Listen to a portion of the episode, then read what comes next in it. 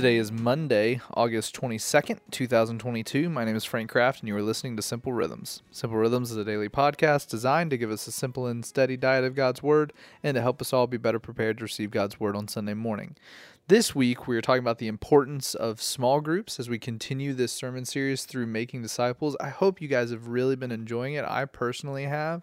I know for a fact that a lot of what Pastor Ben is preaching on Sunday and teaching us um, and as we even go through simple rhythms has uh, been really important. It's it's foundational and you know cornerstone principles to what it means to even just be a christian and be a disciple of jesus.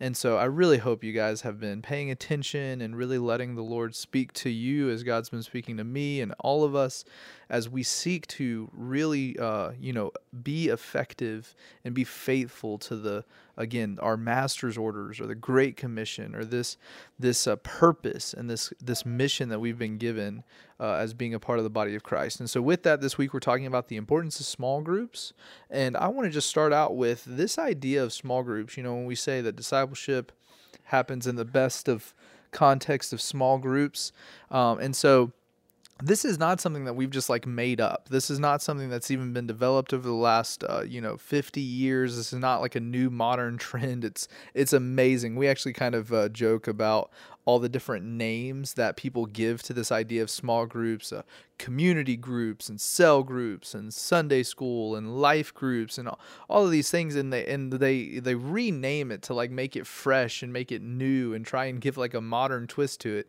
When this idea of of collectively and intentionally gathering gathering together with a specific and intentional group of, of, of believers and of people for a specific purpose to like study the Bible and pray together and talk have spiritual conversations and hold each other accountable.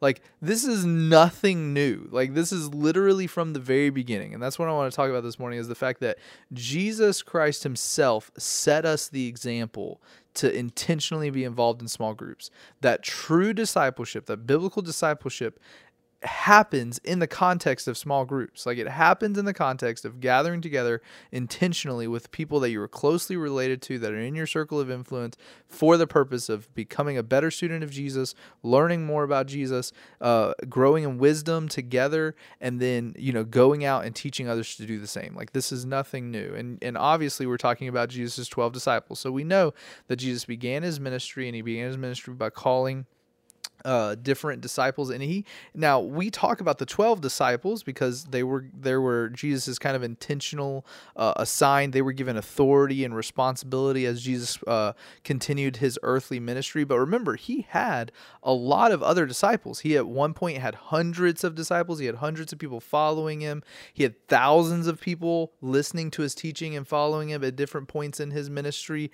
But he has the 12 because those were 12 men that he intentionally called and that he intentionally set apart and he gave them authority and he gave them responsibility and he gave them uh, you know anointing and and uh, and power to do the things that he called them to do. And these 12 disciples it is it is um, clear across all the gospels that he gave, uh, he taught them specifically, that he spent specific time uh, with them, teaching them parables, explaining parables to them, eating with them, praying with them, living with them, traveling with them. So he had these 12 disciples. And that's your uh, that's the first stage kind of in small groups. And for our context here at first baptist in the same kind of filter that's your sunday school. Your sunday school is your intentional class. You're a part of first baptist enterprise which is a little bit of a bigger church. We have a lot of people a lot of faces a lot of awesome people. But it's just uh, impractical to think that we can build relationships and have connections with each person that is a member or each person that comes on a regular basis and so we want to create an intentional group that we spend extra additional time with, that we intentionally get to know and live with and eat with and pray with and talk to and stay connected to on a regular basis, like Jesus did with his 12 disciples. And that's in our context, that's your small, that's your Sunday school class.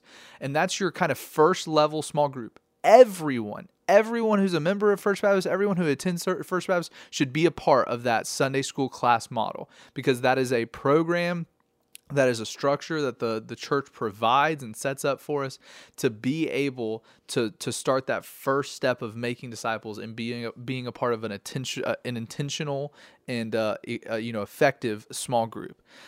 But and this is something that people you know often kind of overlook, but is so clear again as you go through the Gospels several different times. Jesus even had a smaller small group. So Jesus had the 12 disciples, but even in the midst of the 12 disciples, there are several important times in Jesus' life. At the Mount of Transfiguration is the big one, where it says that Peter, James, and John were specifically with Jesus. And these three men are seen to be Jesus' inner circle. So he has his all his disciples, which at uh, you know at different points was a few hundred. At different points it was maybe forty or fifty. At, at eventually at again it was hundred and forty. Then he had his twelve disciples, and then, even in the midst of his 12 disciples, he had three disciples that were his inner circle Peter, James, and John. And this is that second level of intentional discipleship being done in, in, in even a smaller group um, where Jesus spent more time with them, revealed to them deeper truths, revealed to them more intentional things about who he was and who uh, and what he had for those men. And these three men intentionally became leaders even amongst the disciples, Peter and James helped lead the church uh, in the kind of the, the Gentile side. John specifically led several huge discipleship efforts um, throughout Asia Minor. And so these were men that Jesus spent even more intentional time with, in addition to what he did with the 12 disciples and that when when when pastor ben is talking about being a part of a small group and having a core just a few people that you're intentionally spending time with and talking to and focusing with and praying with and and talking about you know uh, holding each other spiritually accountable talking about what you're learning from the sermons and from your bible time all of these different things. Again this is nothing new. This is following jesus example. So again where we've got these different levels of small group. The first is the 12 disciples or sunday school class. And then the second level is these three disciples, where we have three to four people in our lives that we intentionally meet with, even more so than we do our Sunday school class, where we talk about uh, what God's doing in our lives. We talk about what we're learning, talk about how we're struggling, and talk about how we're growing. And we get even more intimate and in so doing that, we are following Jesus' example to make disciples in the context of small groups. So, so I just want to encourage you as we continue through this series to pray about who are your three or four? Who's your Peter and your John and your James? Who is your uh, those people that God has placed in your life specifically to be super intentional with and truly live life together? Because you can't live life together with everyone, and it's really difficult to even live life with your just everyone in your Sunday school class. Many of you guys are a part of a semi-large Sunday school classes. But in that, in your context, there are two to three to four people that you can intentionally reach out to and connect with and labor alongside and live life together and share your struggles, share your victories, and walk with Jesus and get closer to Jesus together. So I just encourage you to, to follow Jesus' example and having that that Sunday school class, you know, that, that, that intentional group that you gather with, and then that inner circle, uh, that smaller group uh, where we continue to make disciples. Thank you very much for listening, and we'll catch you next time.